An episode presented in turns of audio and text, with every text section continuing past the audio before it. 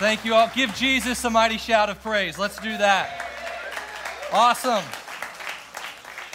All right. Well, it is great to be back. It is my third time here at New Beginnings.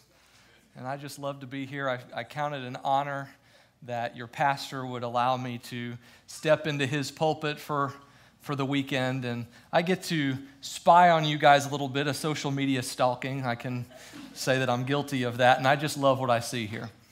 I love, there's always something new, there's always something growing, there's always progress here.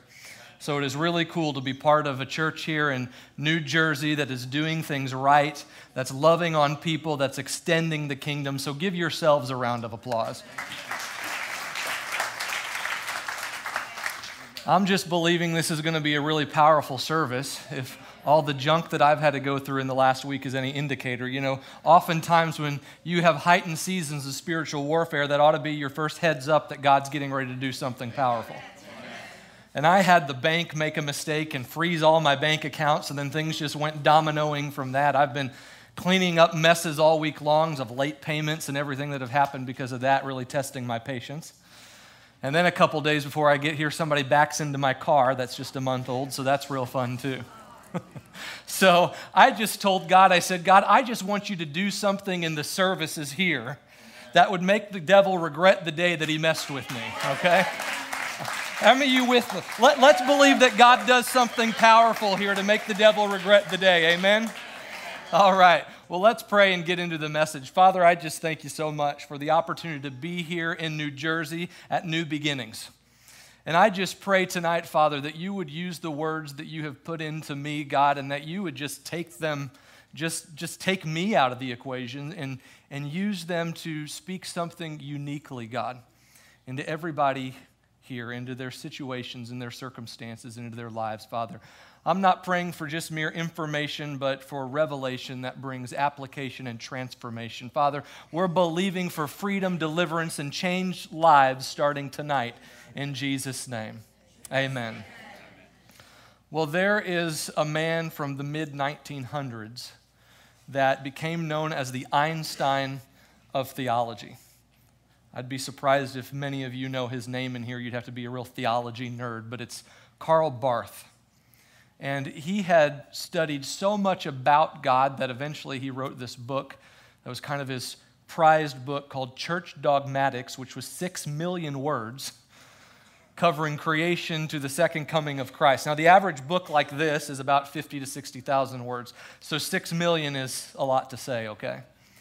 But all of his research and writing eventually led him around the world to lecture at all kinds of places. When he got to the University of Chicago, a young theology student raised his hand and said, Mr. Barth, of all of the things that you have researched and written about God, what is the one most insightful, most profound thing that you have discovered? Just, you know, a small, simple question like that. Karl Barth paused and then he smiled.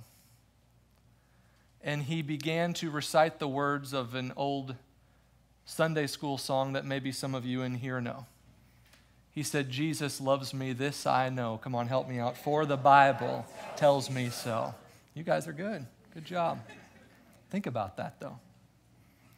By the end of this man's career, after countless hours of study and millions of words written, he came to the conclusion that the most insightful, the most profound, the deepest thing that he had discovered about God is that God loves him.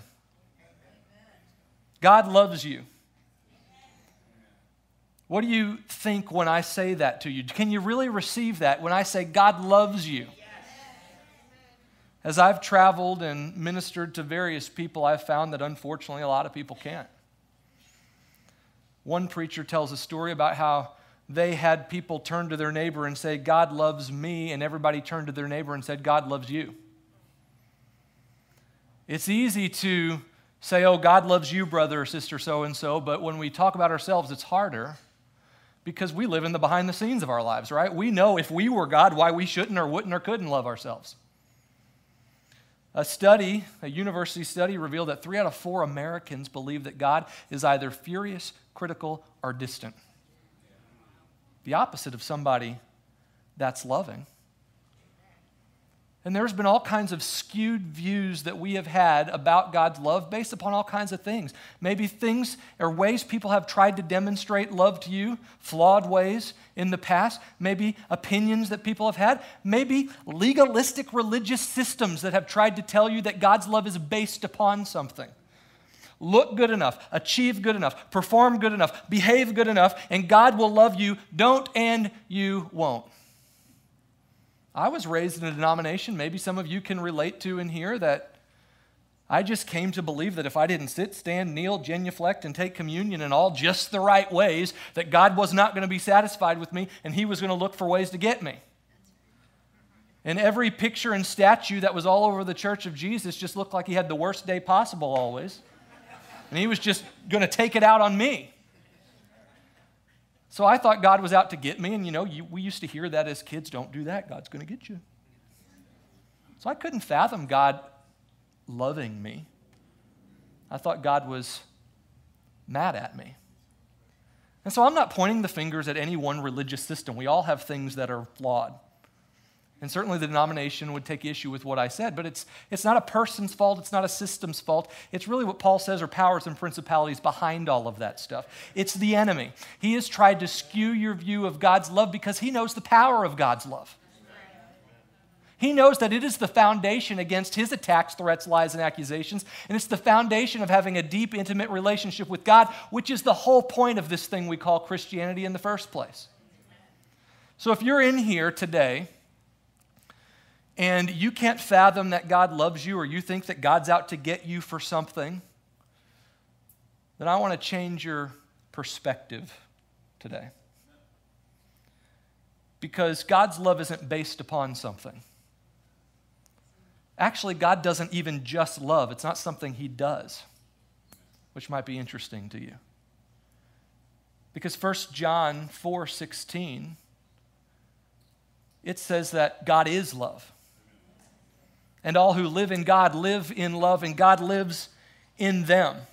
You see, God doesn't just look at you and say, Oh boy, you really screwed up today. I don't think I can love you. Love is not something God turns on and off based upon whatever. Love is who He is. It's not a quality that He just possesses, it is who He is. And maybe if you've been in the church for long enough, maybe the, the message that God loves you has become so familiar that it's lost its significance. Certainly, I dealt with that for so long. When I came out of that system where I believed that God was mad at me, and then I was saved at 16 years old, and I understood that God loves me and God wants to have a relationship with me, after a while I thought, okay, that's great. That's Christianity 101. Now let's get on to something deeper. And I'd get into my college years, and I remember hearing when the pastor would speak about God's love, I'd think, oh, please, can I just skip this one? I'm kind of tired of hearing about it. Let's get on to something deeper. Let's talk about casting out devils and healing the sick and raising the dead. Christianity 501, 601, and 701. but eventually, like a decade later, as I started to be confronted about challenges in my own life, and I started to be confronted by all the mistakes I made after I was a Christian that the devil held over my head to make me question whether I should be a Christian.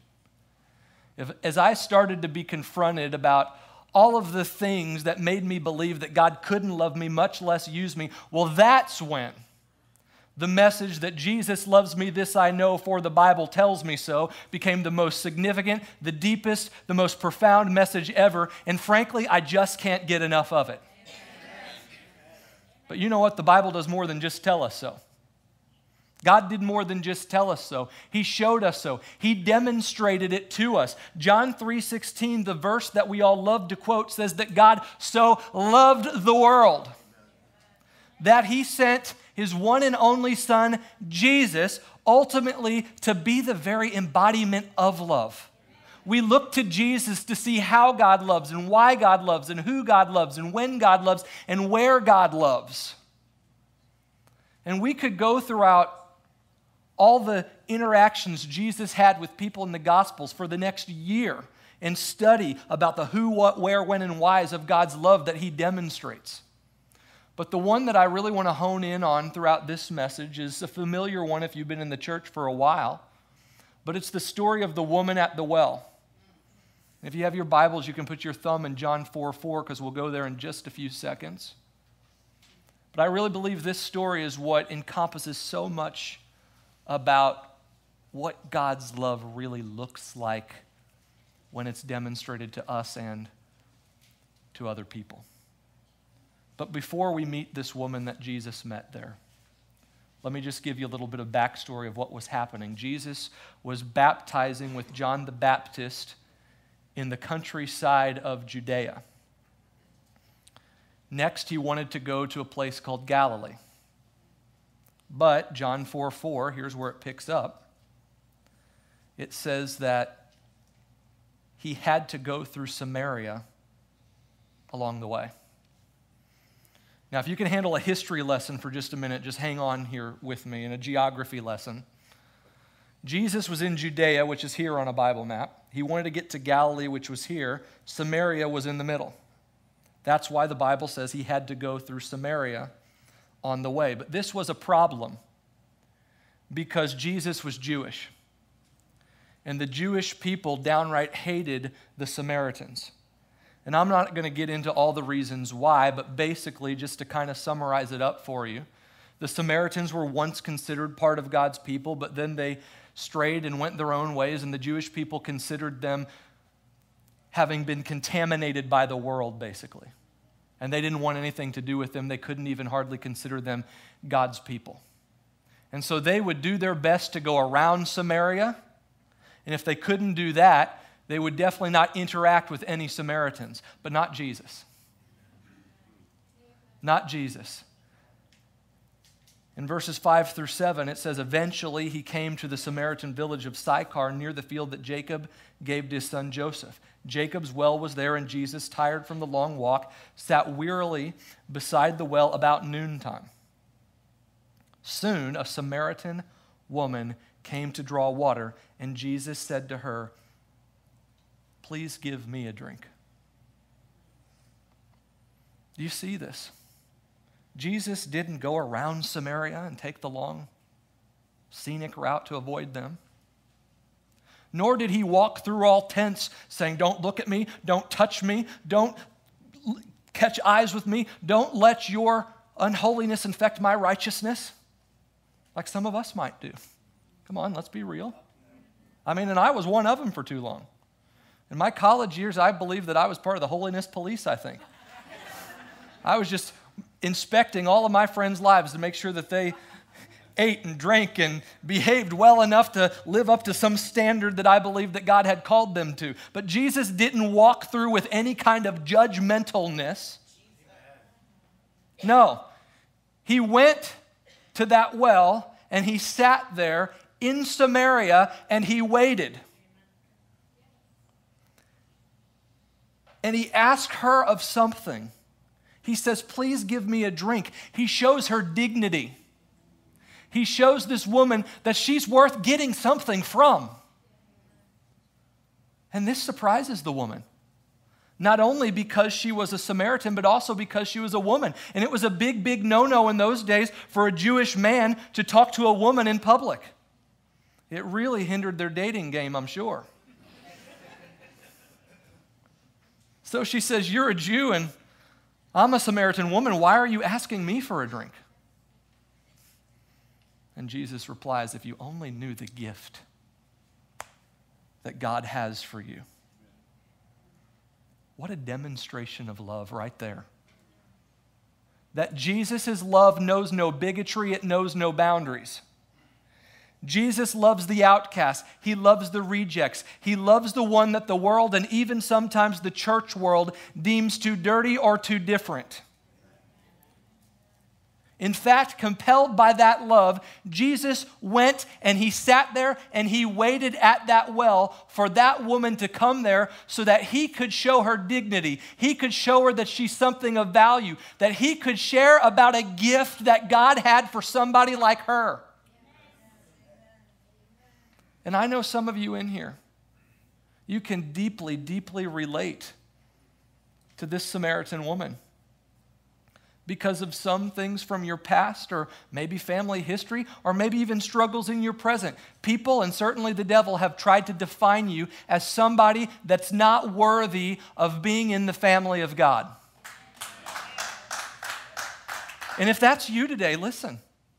If somebody has made you feel like you don't belong in a place like this, that you don't belong amongst the people of God, then hear this. God does not see you based upon where you're from. He doesn't base his love for you based upon what you've done, not even based upon what you're sitting on right now. No, Jesus loves you because he sees something inside of you, something inside of you that looks like God. Behind the dirty curtain of your painful symptoms, of all the junk that the world has tried to put on you, is something beautiful to be seen. It's the face, it's image of the one that has created you, something that no devil could steal and no sin could destroy.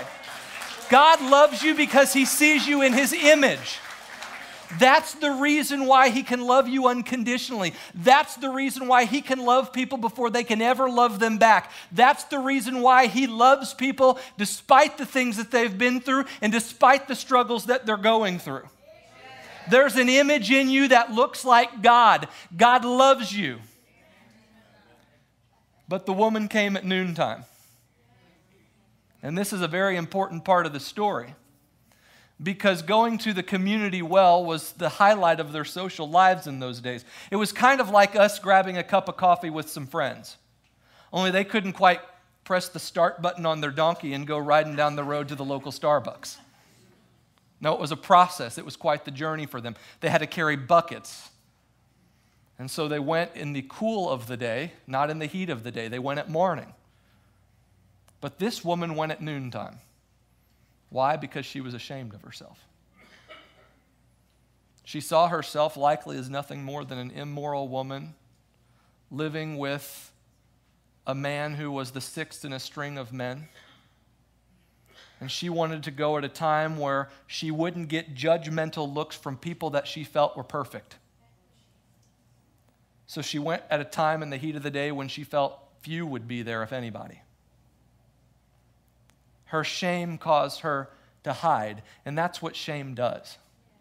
Shame is just the belief that because of this or that in your life, that you are someone who is wrong and it causes you to hide from people, to put great walls up. It causes you to hide from God. When Adam and Eve fell to their first sin, they were naked and they were afraid. They felt the first shame and they hid from God, but God came pursuing to show them the way out.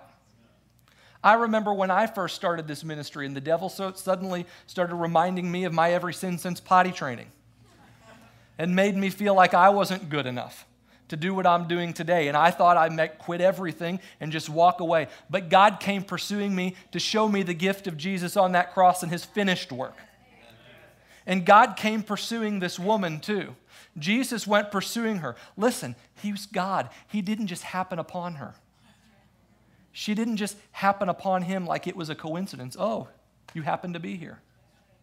No, he knew she was going to be there. So he sat there at that well and he waited for her not being surprised that she would be there. He met her in the midst of her shame, at the height of her shame in order to show her dignity, in order to show her value, in order to give her a glimpse into her destiny, in order to start a relationship with her. And Jesus has done the same with you right now. You are not here by any coincidence. No, I believe the Holy Spirit has been sitting in here waiting for you to get here so that you could be whispered into your ear that He loves you, that He wants a relationship with you, that He wants you as part of His family, that you are not too far gone. Here, God has pursued you into this place to start or deepen a relationship with you because he loves you. So Jesus continues the conversation with this woman, and now he goes deeper. And he cuts to the quick, and it's always a fun thing when Jesus starts to meddle and get personal in our lives, isn't it? And so Jesus says to this woman, He says, Go and get your husband. It's kind of a trick question. She says, I don't have a husband. And again, Jesus is God. Of course, he knew this. But really, what I think he was trying to get at is he needed her to confess her situation to him. He needed her to get real about her life in front of him. And that's really the first step in our healing, too, is when we finally get real before God about the things that He already knows anyway, right? Give God some praise, that's right. When you finally get real before Him, you start to confess some things. And so Jesus says to her, You're right. You don't have a husband. You've had five husbands and you aren't even married to the man you're living with now. You certainly spoke the truth. Now, let me give you just this sidebar for just a minute so you don't misinterpret maybe some of what I'm saying. Love does speak the truth, it doesn't just sugarcoat everything. Jesus wasn't t- turning a blind eye to her life. And by him being in conversation with her, he wasn't just automatically accepting of everything in her life, but he was also saying that the things about your life don't automatically disqualify you from being in relationship with me. And maybe we have to realize that in the people that God's calling us to relate to. That just because we're in relationship with something doesn't mean that we're pro this or that. Maybe it just means that we're first and foremost pro the image of God in people. Maybe that's what God's asking us to do. So the woman's amazed. And she says, You must be a prophet. Then she starts asking him questions. At this point, Jesus gets to what he wanted to get to, and he finally introduces who he really is to her. He says, I am the Messiah, I'm your Savior. Basically, he says, I know the worst about you, but that doesn't change my mind about you. I still love you. I still want a relationship with you. Knowing the worst about you, I still want you as part of my family. I remember God dealing with me in a similar way when I started to confess things and get real to Him about some things in my life. And I felt at that moment that I had broken news to God, which is a real stupid thing, but that's how I had felt. I had broken news to God and oh, oh no, now God knows about this and that, and now maybe God can't use me. And God took me to a verse that I think is a verse for some of you in here too. It's Ephesians 1 4 through 5. And it just simply says, even before he made the world, God loved us and chose us in Christ. He loved us and chose us in Christ to be holy and without fault in his eyes.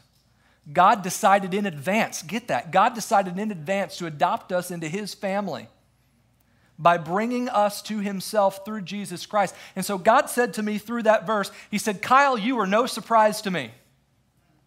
I knew all of that before I called you, yet I still called you.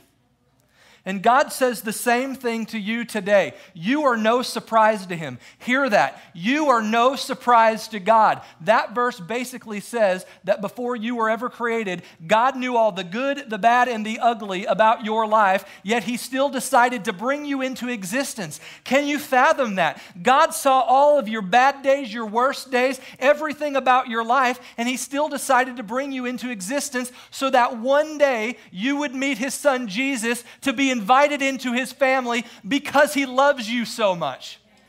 Do you get that? Because he loves you so much.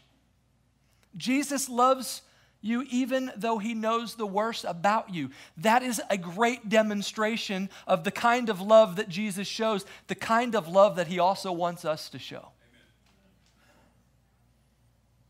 Now, there's a lot more to the story that you could read on your own, but I want to get to the point of where this got to because love compels. Jesus' love compelled the woman to do something. And in verse 39, the story, verse 28, rather, the story picks up. And it says, The woman left her water jar beside the well, ran back to the village telling everyone, Come and see the man who told me everything I ever did. Could he possibly be the Messiah? So the people came streaming from the village to see him. Do you see that? This love, this kind of love, compelled the woman to leave her water jar, what she went there in the first place to get, to leave her water jar and run and tell the people, the same people who were just like her, the same people considered too dirty and too different, just like her, and told them, Here is a man who told me everything I ever did, yet still loves me. You know, it's been said that the most powerful four words in the English language are, I love you anyway. And that's basically what Jesus said.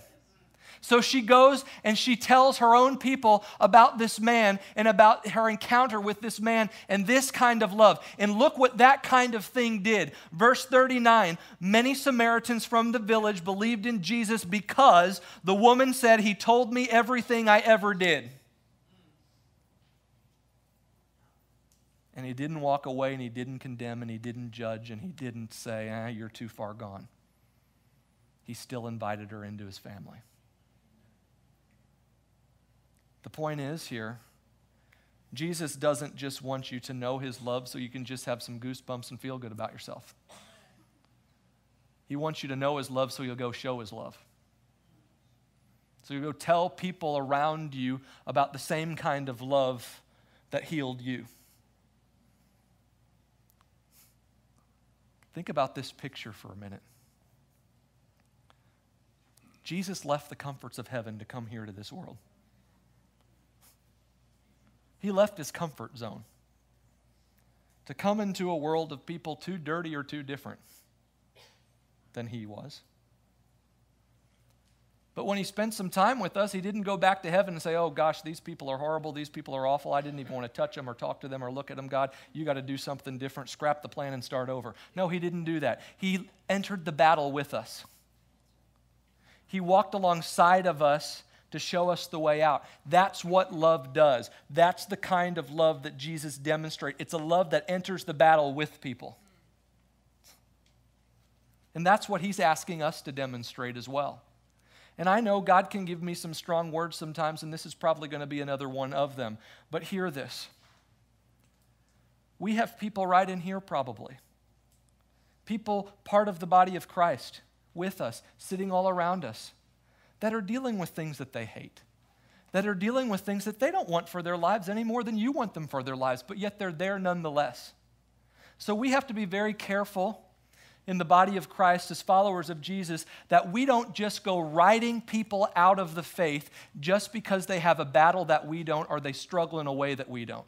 We also have to be very careful that we don't just be satisfied in giving some one size fits all prescription that costs us nothing. Well, brother, just have more faith and just pray more. Obviously, faith and prayer are important, okay? But maybe, just maybe, God wants us to be part of the solution. Maybe He's asking us to leave our comfort zones and go enter the battle with somebody to show His love by giving them an ear to listen to, a shoulder to lean on, a hand up, some strength in their weakness, to enter the battle with them, not just sit on the sidelines and mouth a bunch of do's and don'ts. When I look at this Bible here that we love so much, and I look at the Old Testament and the New Testament, one's thick and one's pretty thin. And I look at what is the story of this whole book here? One thing that just comes to mind is that I really think it could be summarized that love did in 33 years what law couldn't in 4,000. Love really healed, love really saved, love really delivered, and love still does today. Amen. So if somebody comes to you in here or out there and says to you, This is where I'm from, or this is where I am at today. Can you show them dignity even if it's something that you don't understand? If somebody comes up to you and says, This is what I did last night, can you show them grace in the midst at the height of their shame? If somebody comes up to you and says, This is who I am, this is what I still deal with, can you look beyond the surface of all of those layers and see the image of God in them and see somebody that God loves? Can you enter the battle with them to show them the way out? I know it's a strong word, but it's a strong, radical love that God's asking us to show. And if you have difficulties with that, trust me, I get it, I understand. I'm not perfect in all of this either. I mean, for so many years, I loved God, but I didn't really love people. And God said it doesn't really work that way. So He started to bring me some people that really challenged my love. But there were a couple things that I learned that built a compassion in me. And one of the first things is, is I just started listening. You know, when you assume someone's narrative, you fail to hear their story. And so I started to listen to stories. And I started to realize that there are a lot of assumptions about people in all kinds of different walks of life that I had just been completely wrong about. And it built a compassion in me when I finally started listening. But the other thing is, is I just took a good long hard look at me. When you take a long hard look at you and you see the things that God loves you in spite of, then it's a whole lot easier to love others in spite of things that maybe you don't understand about their life. They will know we are Christians not by our bumper stickers and our Facebook posts, our Instagram memes, and Lord knows our Snapchats, or our graphic tees, or our tattoos. They will know we are Christians ultimately by our radical, radical, radical love. Christianity, we need to be love leaders here. The world should not be outdoing us in love. We need to be the leaders of it. It's what grew the early church, and I really believe it's what's going to grow the church today. But the ultimate demonstration that Jesus gives us is what Romans 5 8 says. That God showed, He demonstrated His great love for us in this, that while we were yet sinners, Christ died for us. At the moment when we were too dirty or too different, when we couldn't love Him back, in the height, in the midst of our shame, Jesus saw it all and he went to that cross, nailed to that cross, and his arms of grace were stretched out across that rugged, splintery beam, ultimately demonstrating, I love you this much. And that is the picture that the enemy never wanted you to see. So he skewed your views of God's love, hiding it behind all kinds of guilt and shame and legalistic religious systems that made love to be something that it isn't because he knows the power of love what Romans 8:38 says that essentially God's love links you in an impenetrable bond with God that no person, no past, no devil, no body and no battle can separate you from. That's the kind of power behind the kind of love that Jesus has for you. So I want you to hear this loud and clear as we start to close here.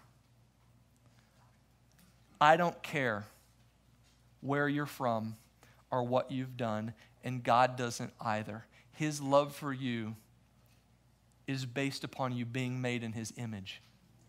God loves you. Do you hear that? God loves you. God loves you. God loves you. God loves you. God loves you. Everything else in your life will be worked out from that you don't have to work so hard. Rest in the idea, in the knowing, in the truth that God loves you and things will start to work out by the power of the Holy Spirit from that. Amen? I want us all to bow our heads and close our eyes.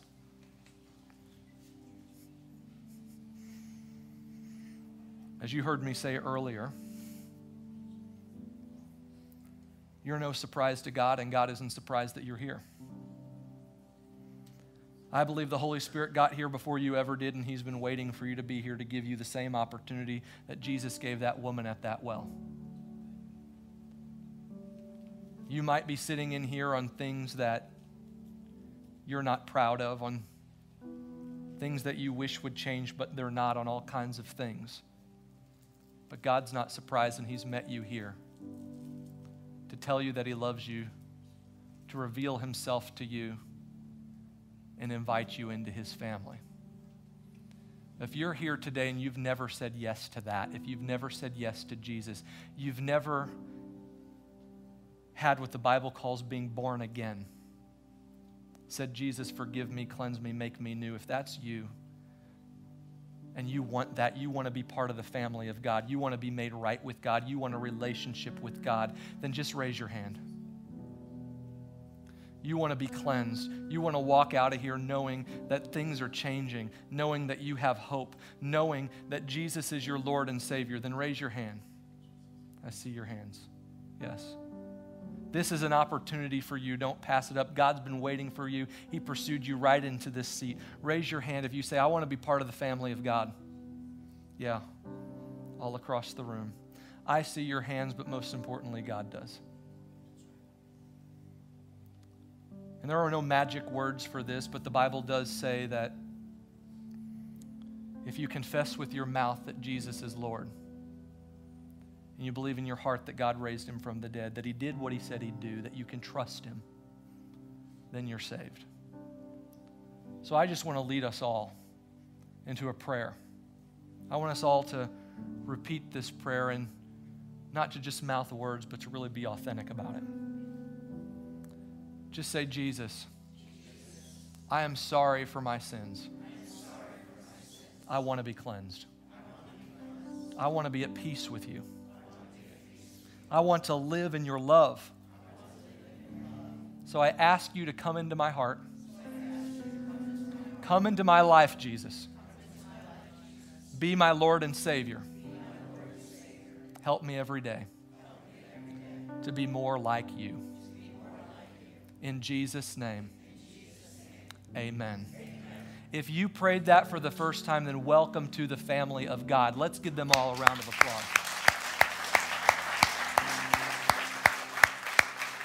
All of heaven celebrates with you, and we celebrate you here as well. You have a family, a body of believers that wants to enter the battle with you. Will they do it perfectly? Probably not. You won't be perfect either, by the way, but they do want to help you, and they're here for you. And I know there are all kinds of ways that they want to connect with you to walk alongside of you. So if you prayed that for the first time, there will be some prayer people up here at the front that just want to give you a gift and want to just learn how to connect with you and learn how to help you. So don't be afraid to come up to them and say, I prayed that prayer with Kyle. Don't do this Christian journey alone. Healing happens, deliverance happens with people, and you have some great people to help you right here.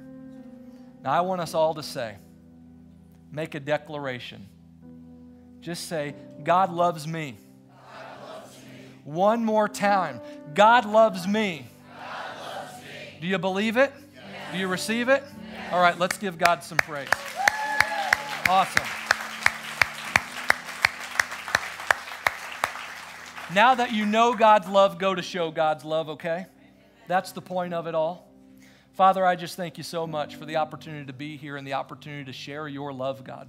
I pray right now for people that haven't been able to feel it, that they would feel it in a tangible way, Father. That they would know that they know that they know that you love them, that there is hope for their life, that there is freedom for their life, that they would walk out of here experiencing the freedom that you died to give them, Father. Help them now that they know it to go show it to others. In Jesus' name, amen.